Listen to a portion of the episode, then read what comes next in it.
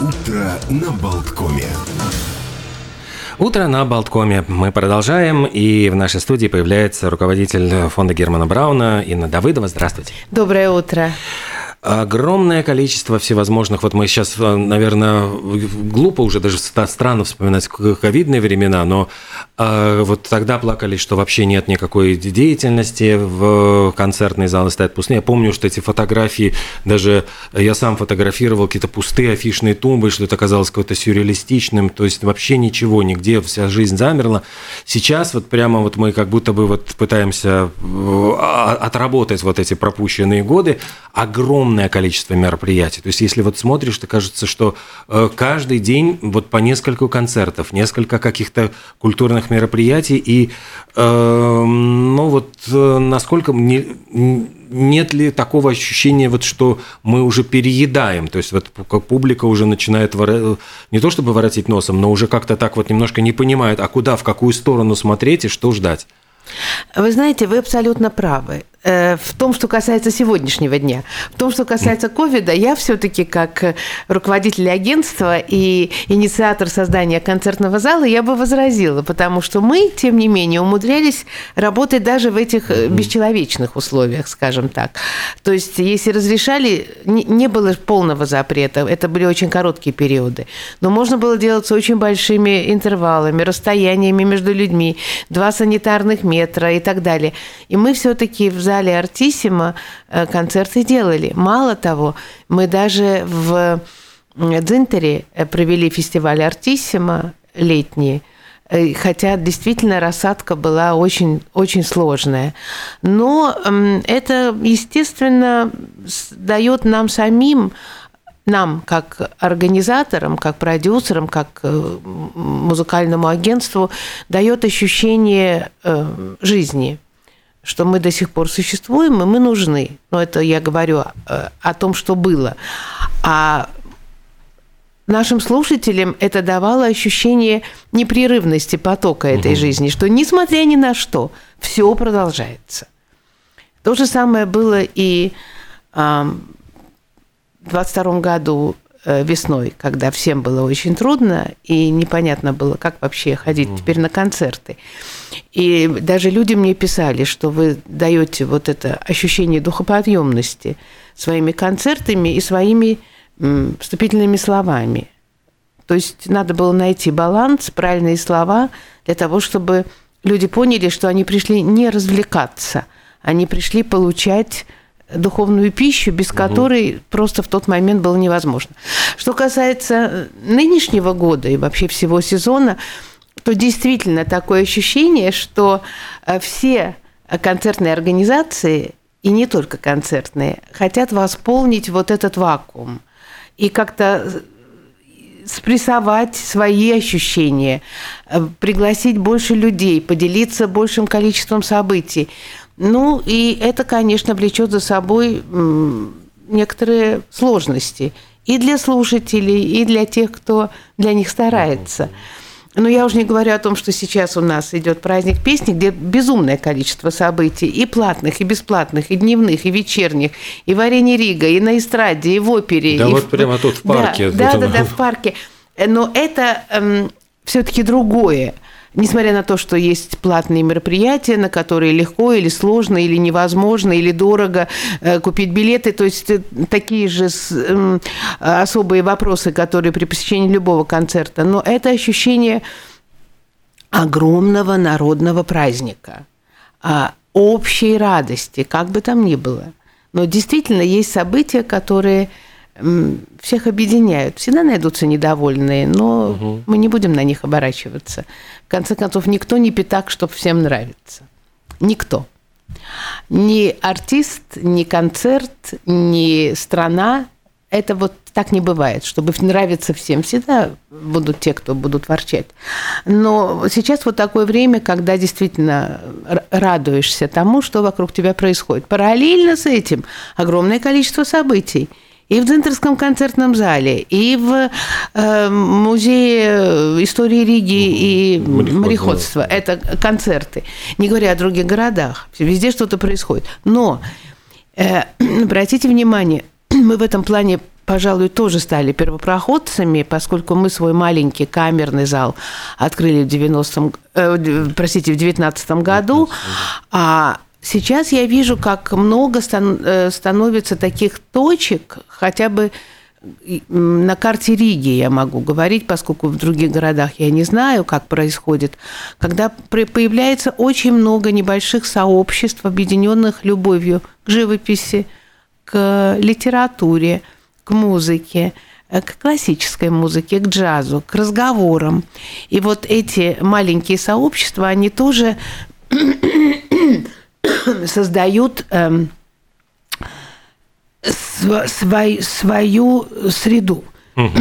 И, и существует, опять же, параллельно и с большими или там широко рекламируемыми событиями, которые происходят в больших концертных залах. И ты сам, будучи вовлечен в этот поток культурный, не всегда успеваешь уследить и даже элементарно узнать о том, что происходит. Потому что если событие на 50 человек, пригласили 50 человек, все, рекламы угу. больше нету. И ты просто не знаешь, ты уже потом Э, читаешь, допустим, отзывы друзей в Фейсбуке и понимаешь, ах ты, господи, ты пропустил какое-то интересное событие. А, то есть параллельно с традиционными формами э, музыкально ну, то есть театральными и, простите, пожалуйста, и выставочно-музейными – появляются новые. И это, мне кажется, такая тенденция, которая будет дальше развиваться. Потому что э, люди, с одной стороны, они по-прежнему хотят прийти в концертный зал, э, в театральное сообщество, на вернисаж. Но, с другой стороны, они хотят еще быть причастными к тем событиям, где ты можешь сам участвовать, ты можешь поговорить, ты можешь задать вопрос, ты можешь угу. пообщаться, ты можешь потом встретиться с героем вечера, задать ему свой личный вопрос. Это совсем другая форма. Мне-то она всегда была близка, а, и я просто воплотила свою мечту, э, открыв концертный зал. Но для многих это сегодня становится как бы насущной идеей, становится ясно, что это важно, что это нужно, что это пользуется успехом, что это пользуется спросом. Э, так что наша не такая уж многочисленная публика, она рассредотачивается еще на большее количество э, этих э, пунктов на культурной карте города. Ну вот получается ситуация, я уж не знаю, уместно ли такое проводить аналогию. Раньше было три телевизионных канала, и вот была программка передачи, каждый видел сразу, где что идет. А потом вдруг пришло там кабельное телевидение, и там 50 или там 100 каналов, и ты уже не переключаешь эти каналы лихорадочно и пытаешься что-то здесь упустить, не упустить тут, и в результате какие-то обрывочные у тебя впечатления, и боишься что-то пропустить важное. Ну, что касается обрывочных впечатлений, я думаю, что это вообще беда, Именно. Э, я, кстати, один режиссер когда-то сказал, что кино кончилось тогда, когда mm. появился пульт управления. То есть, когда ты можешь остановить, mm-hmm. переключить и не быть больше вовлеченным в то действие, которое ты до этого смотрел непрерывно, ну, как театральный спектакль, скажем. А ты приходишь в театр, ты никуда деться не можешь. То же самое в кино. А если ты дома сидишь с пультом, то ты можешь в любой момент что-то изменить. И я даже по себе, хотя я в этом плане человек инертный, и я, ну, не то что инертный, традиционный, я люблю, так сказать, начать, продолжить, закончить, но я себя ловлю на том тоже, что я начинаю прыгать. У меня нет телевизора, но на YouTube угу. то же самое. Ты смотришь здесь какую-то картинку, а справа у тебя 50 соблазнов. Угу. И ты читаешь параллельно, а что это за соблазны, и начинаешь туда прыгать. Но я думаю, что это беда времени – с этим очень трудно справляться. Способ один – это самодисциплина, наверное, или неподдельный интерес к тому, чем ты сейчас увлечен. Тут вот если хороший фильм, ты не будешь отвлекаться и переключаться на какие-нибудь э, менее, допустим, важные не знаю, там, передачи, скажем так. А когда появилась кабельная, ну так надо же все попробовать. Это так же, как с обилием еды или ну, с любым э, чрезмерным потреблением или возможностью этого потребления. Надо все попробовать. Но, опять же, как показывает практика, со временем человек все равно выбирает 5, 7, телевизионных каналов. Он выбирает National Geographic, Animal Planet, какой-нибудь киноканал и какой-нибудь новостной.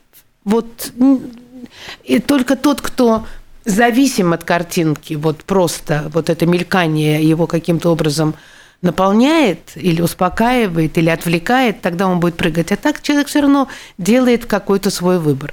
Среди моих знакомых, а у меня их очень много, это огромный круг э, и близких, и далеких, и только, скажем, заочных, тех, кто ходит нам на концерты, я вижу – что есть те, кто выбрали наше направление, и они на наши концерты ходят на все. Но если они не болеют, и у них нет личных каких-то обстоятельств, а они ходят на все наши концерты. Это одна аудитория. Другая аудитория та, которая выбирает, не знаю, выходной день, а, компанию, а, жанр.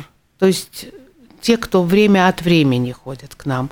Но я понимаю, что это те же самые люди, которые ходят и на вернисаж, и на открытие интересной музейной выставки, и в театр. Событий же очень много. А ну, сколько ты можешь ходить? Хотя я знаю знакомых, которые ходят каждый день. Каждый день на концерт, на выставку, в кино, э, экскурсия по, по Риге. Ну, вот такие очень быстро впитывающие, легко адаптирующиеся, потому что я знаю многих людей, которые после концерта вообще 2-3 дня не могут в себя прийти. Но опять же, от концерта зависит. После Соколова на следующий день ехать, скажем, в центрский зал на концерт оперной певицы, это не каждый может. Это трудно. А вот э, еще одна тенденция нашего времени, то, что действительно люди становятся, э, долго не могут концентрироваться, особенно молодые люди, на чем-то одном, и говорят, что беда вот именно, что раньше смотрели фильмы, потом трейлеры к фильмам, а сейчас на ТикТоке там уже 30 секунд кажется слишком длинным, 15, давайте нам 15 секунд, мы больше не в состоянии сконцентрироваться. Вот это влияет ли, вот насколько человек может высидеть вот, э, Конечно Конечно. целый симфоний. Конечно. Да. Вот когда играют концерт. Э, Вы знаете, ну на самом деле даже э, я вижу, что многие концертные программы начинают укорачиваться. То есть, если раньше 50 минут отделения было, теперь уже и 45, и 40, и 38. Есть, конечно, и обратные эксперименты. Недавно Жужа Ванг сыграла в один вечер все концерты Рахманинова. Зачем, мне непонятно, но установила рекорд. Но угу. тогда это был очень длинный концерт. Но это, опять же, такой вот марафон. Это другой э, жанр, это другой подход. Это как Муза Рубацкита играет все... Эм, годы странствий Листа. Это три часа музыки. Она играет в трех отделениях, и люди приходят, зная, что их ожидает. А рассчитывать на то, что неподготовленный человек тебе придет в зал, и ты ему предложишь э, симфонию Малера или Брукнера. Mm. Или Брамса даже. И он высидит и не уснет, и не заскучает, и не, не будет раздражаться, наверное, можно только в том случае, если он, будучи даже совершенно не, скажем, не подкованным в музыкальном плане, обладает ну, открытой натурой. То есть он способен впитывать все новое. В, в противном случае это очень сложно. Поэтому многие идут по пути вот развлечения. Давайте будем всех давайте будем всех развлекать. Потому что развлечение – это все время смена, это э, калейдоскоп, это э, такой э, художественный маскарад, смена вот этих масок, и тогда народ придет, э, как это говорится, было такое выражение модное, которое мне никогда не нравилось, будь проще, к тебе потянутся угу. люди. Ну вот, будь проще, к тебе потянутся. Вот по такому принципу, конечно, можно действовать, но все зависит от того, какие у тебя цели. У меня цель, цели другие. Я могу развлекать кого-то, но по принципу все-таки э, серьезному время, достойному время, а другому достойному полегче жанром час скажем так, перефразируя старую пословицу. А, но вот вопрос э, клипового сознания, он же не сегодня родился, это уже лет 20, эта ситуация существует, и мы ее наблюдаем. А может быть, в нашей стране, где все-таки очень любят музыку, и с детства музыку слушают и музыкой занимаются, не случайно же у нас 40 тысяч участников в празднике песни, и то не все, не всех взяли. Mm-hmm. То есть их могло бы быть и 100 тысяч, в принципе. Это же наша среда питательная, и это наш, а, сейчас слово забыла, фундамент, на котором, на котором мы можем строить свои музыкальные здания, потому что рассчитывать только на интеллигенцию 60 плюс или на студентов музыкальных школ и консерваторий, это неверно.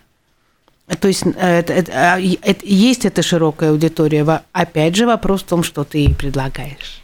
Потому что здесь ведь есть как раз таки искушения вот от вот как раз музыкальных продюсеров, которые организуют все эти мероприятия, построить программу наиболее популярную. Вот, ну, не знаю, таран таран таран тан тан все знают, да, таран таран таран Кукуруза, кукуруза, как она, это была вот это таран таран таран пам пам, это рекламировали э, гору зеленый горошек и кукурузу. Вот, вот, и то, что вот знают по рекламе, да, там сразу же все э, узнают, о, это, это годится. То есть вот сделать такой, ну, не знаю, попури вот из популярных мелодий, и это гарантированный ведь успех. То есть сразу там мелодии из э, рекламы зеленого горошка и... Да, и вперед. Да. Ну, это самый легкий путь.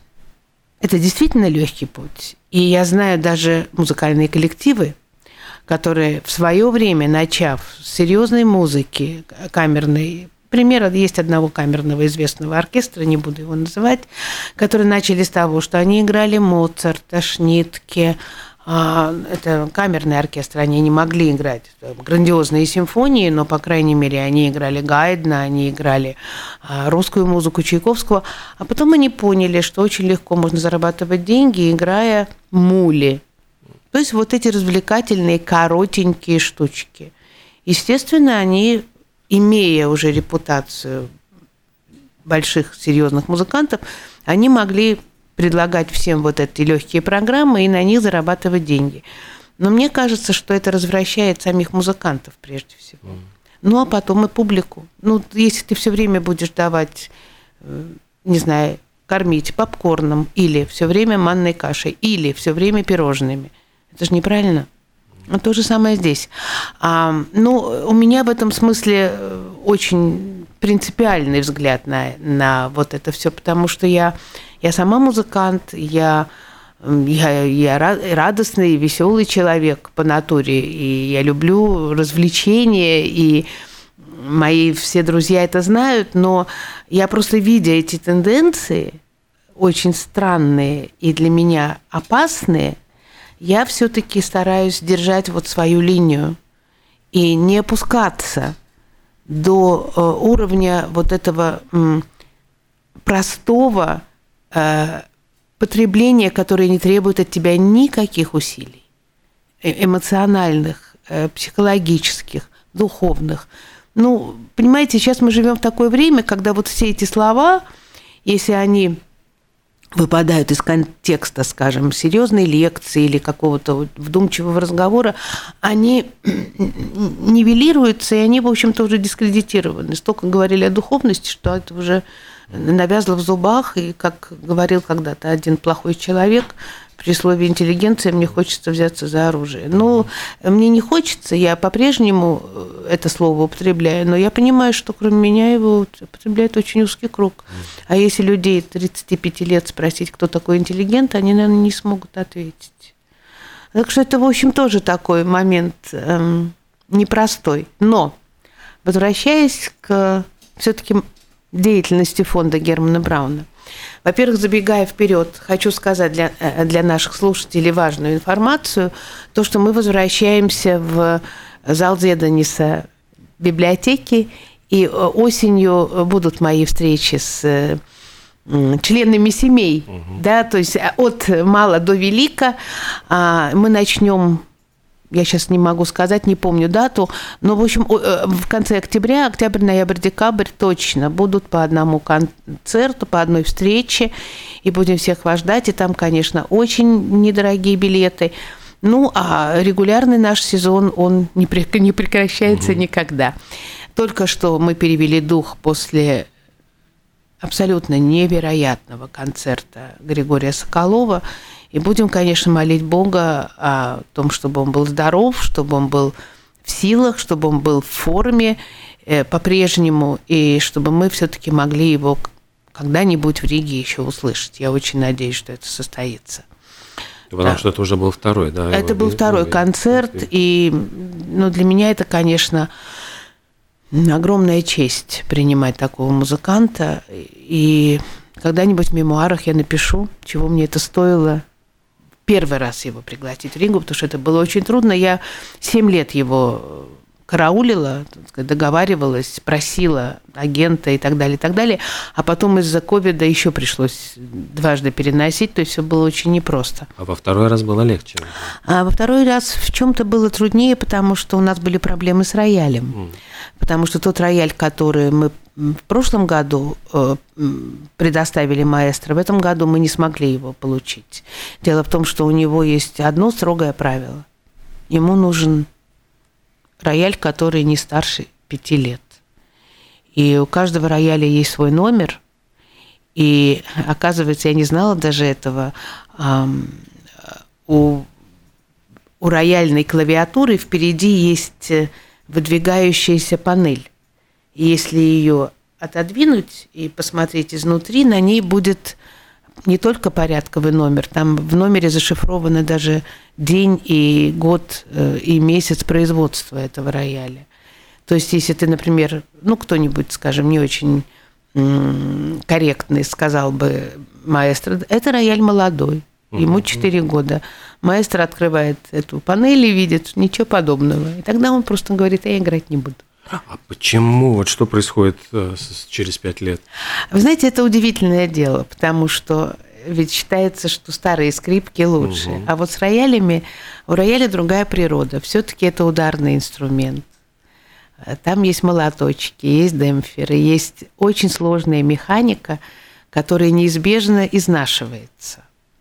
Если бы это были только струны и деревянный корпус, то, может быть, такого бы и не происходило, как у струнных инструментов. Но у рояля совершенно другая технология, и она не позволяет ему жить полноценной жизнью так долго.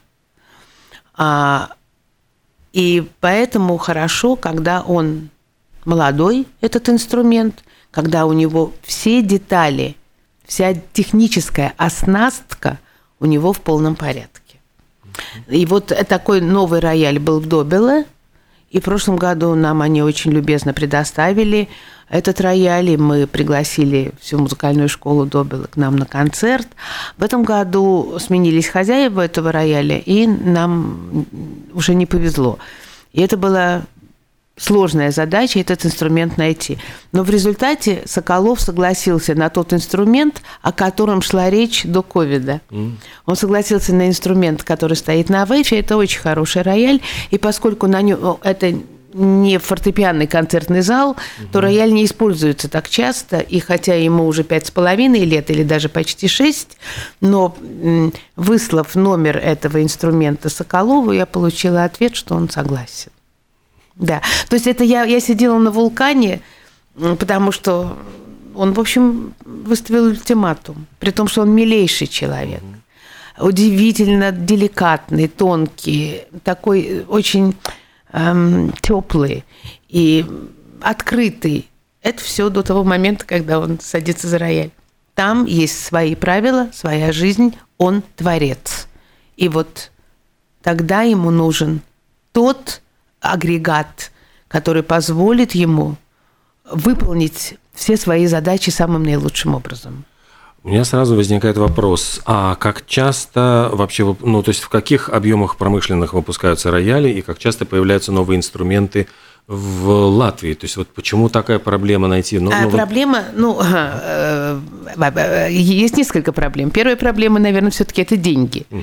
Потому что за 15 лет э, рояль Стейнвей подорожал по цифрам ровно вдвое. Даже, пожалуй, больше, два с половиной раза.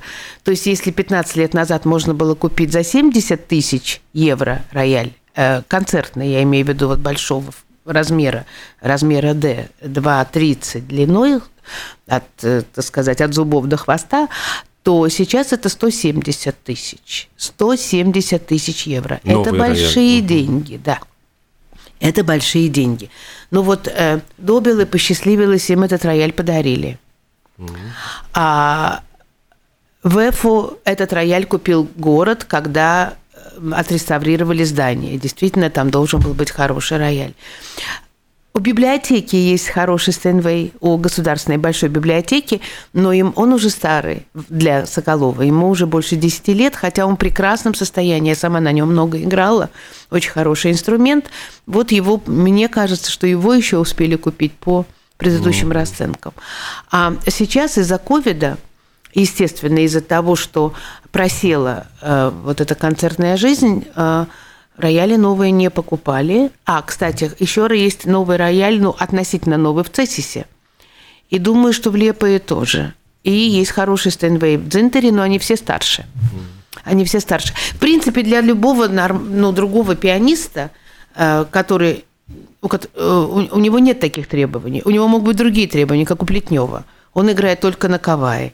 Поэтому вот наши августовские концерты с Плетневым, они э, будут еще замешаны на том, что мы привозим каваи. Инструмент, который выбрал Плетнев для того, чтобы осуществлять вот все то же самое, свои музыкантские идеи.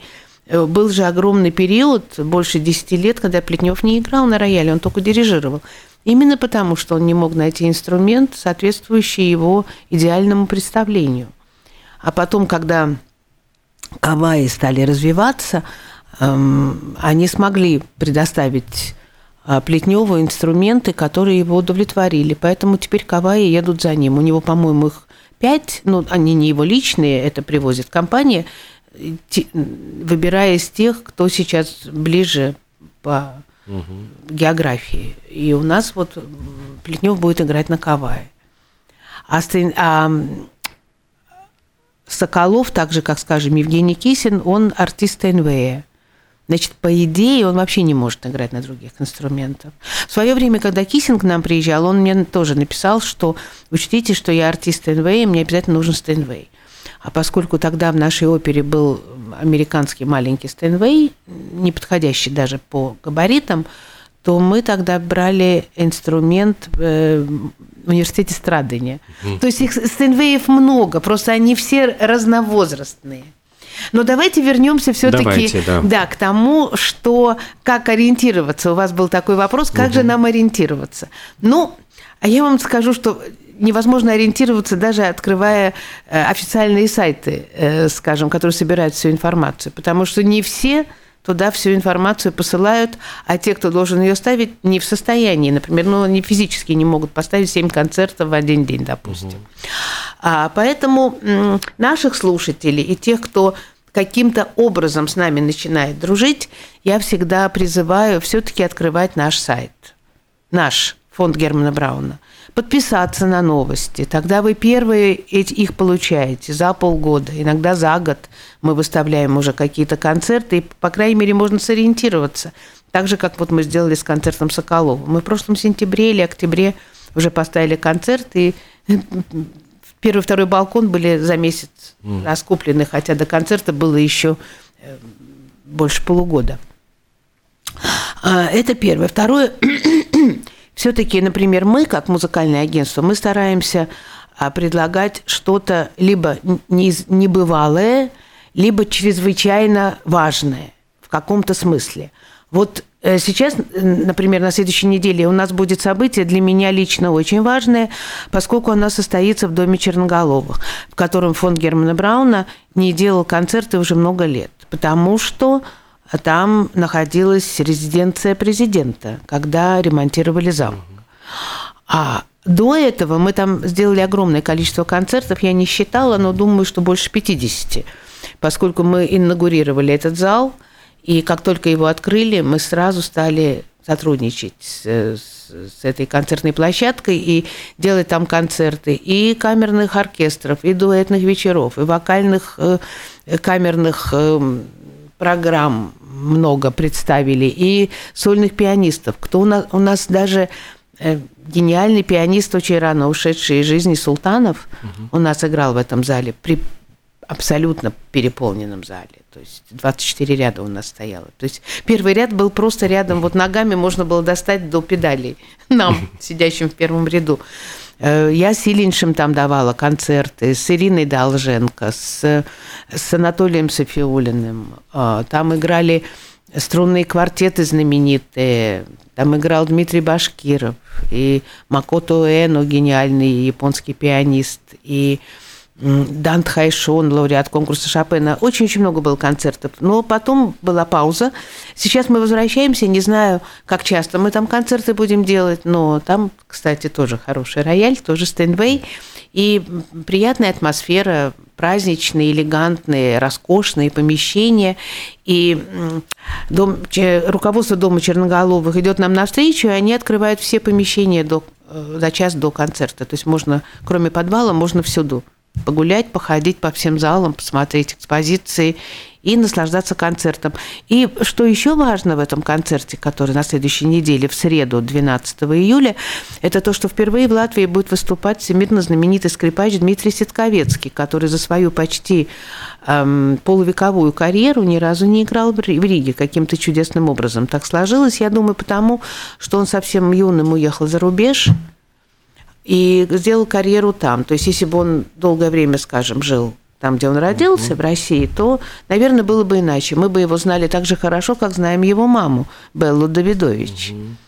Дай бог ей здоровье, она живет в Нью-Йорке, великая пианистка. Тоже, кстати, лауреат конкурса Шопена, но давно-давно.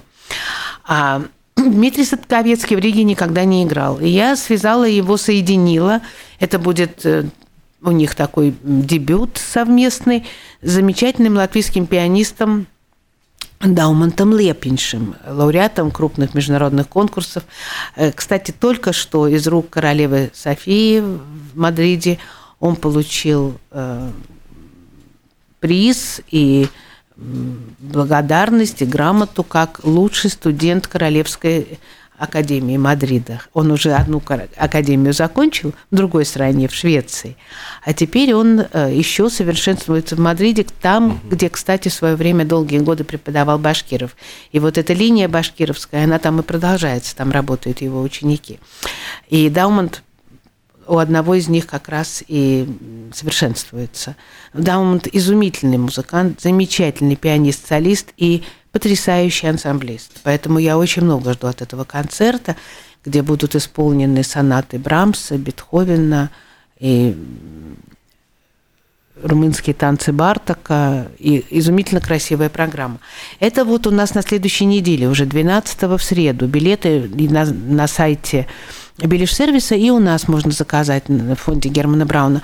Вот. А и говоря о значимости или о каком-то особенном событии, я хочу сказать о концерте, который состоится через три недели э, в Дзинтере. Это понедельник, 31 июля, и у нас в гостях The Manhattan Transfer. Те, кто никогда не слышали эту группу, могут, скажем так, причаститься к уже ставшему историческим бренду.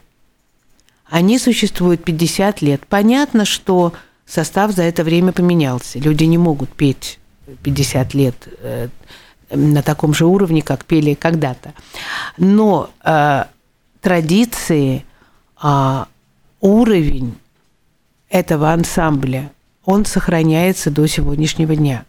Для нас этот концерт, для всех, я думаю, кто на нем будет, важен еще тем, что это их прощальное турне. В следующем году The Manhattan Transfer как бренд, как квартет прекращает свое существование. А можно будет их спросить, почему они приняли такое решение. А мне со стороны судить трудно, но я уже присутствовала при, мне кажется, я даже рассказывала об этом при распаде нескольких коллективах. И наш родной латвийский космос – в свое время прекратил существование как постоянно действующая единица, хотя это был гениальный э, вокальный ансамбль. А, ну, это они совпали, их пик совпал со временем эм, стагнации и кризиса. В восьмом году они не знали, что им делать дальше. В девятом они пришли ко мне спрашивать совета. Я сказала, если вы хотите остаться вместе, вам надо просто стиснуть зубы и переждать. Но поскольку это молодые мужчины, части из которых уже были семьи, они не могли стиснуть зубы и ждать. Каждый пошел своим путем, но, к счастью, они хотя бы иногда собираются. А еще у меня был такой пример, это Токио квартет знаменитый. Они тоже, приехав ко мне уже в третий раз, несколько лет назад, сказали, Иночка, это один из последних наших концертов. Мы расходимся. Как? Боже мой, я не могу вообще себе представить дальнейшей жизни без того, чтобы хотя бы раз в два года вас не слышать. Ну, будут другие квартеты. Но у них, видите как, у них двое были от самого основания. Они, конечно, устали, эти два японца, вторая скрипка и альт. И они сказали, мы хотим пожить немножко другой жизнью, у нас у всех студенты, мы должны передавать опыт дальше. Собственно, это тоже понятно, учитывая, что старшим представителем квартета было уже за 70. А что касается The Manhattan Transfer, для нас сегодня важно, мне кажется, быть на этом концерте не только потому, что это прощальный тур, а потому что для двух или трех поколений музыкантов и любителей музыки они стали эталоном и недосягаемой высотой в звучании групп акапелла. А, я буквально месяц назад звонила Инту Тетеровскому, одному из руководителей праздника песни, сказала, что будет этот коллектив, он мне говорит, ты что, говорит, у меня даже пластинки их есть затертые, просто уже до невозможности. У них Там привозил из-за границы эти пластинки виниловые. И слушал, слушал, слушал, потому что вообразить эту красоту э, было вообще невозможно, что так можно петь. Ну, достаточно сказать, наверное, самое главное. Ну, если это говорить о записях, то они 12 раз становились лауреатами Грэмми. Мало того, в один год они получили э, столько эм, наград Грэмми за один и тот же диск, там и пение в ансамбле, и там оформление, и звуковая дорожка, там много-много есть номинаций, они э, оказались на втором месте после э, Майкла Джексона. Они его рекорд не побили, но оказались совершенно рядом по количеству этих Грэмми. И вот эти Грэмми, они же за ними тоже как шлейф. Это же не то, что раньше у нас было Грэмми, а теперь мы поем как получится. Нет, нет, нет. Грэмми – это очень важное обязательство. Это такой, это такой аванс, потому что Грэмми – это запись. И мы знаем, что в записи можно сделать все, что угодно. А потом ты выходишь на сцену и должен показать, что ты не хуже, чем то Грэмми, которое было в записи. Вот это тоже такой интересный момент. И я абсолютно уверена в том, что это будет именно так. И нам показывают просто, что да, надо, надо завершать. Хочу сказать, что нам угу. посчастливилось присутствовать, будет, будет счастье у нас присутствовать при историческом событии. Поэтому 31 июля всех ждем на The Manhattan Transfer в Юрмале. Инна Давыдова, руководитель фонда Германа Брауна. Заходите на сайт hbf.lv. Спасибо большое. До встречи. До встречи.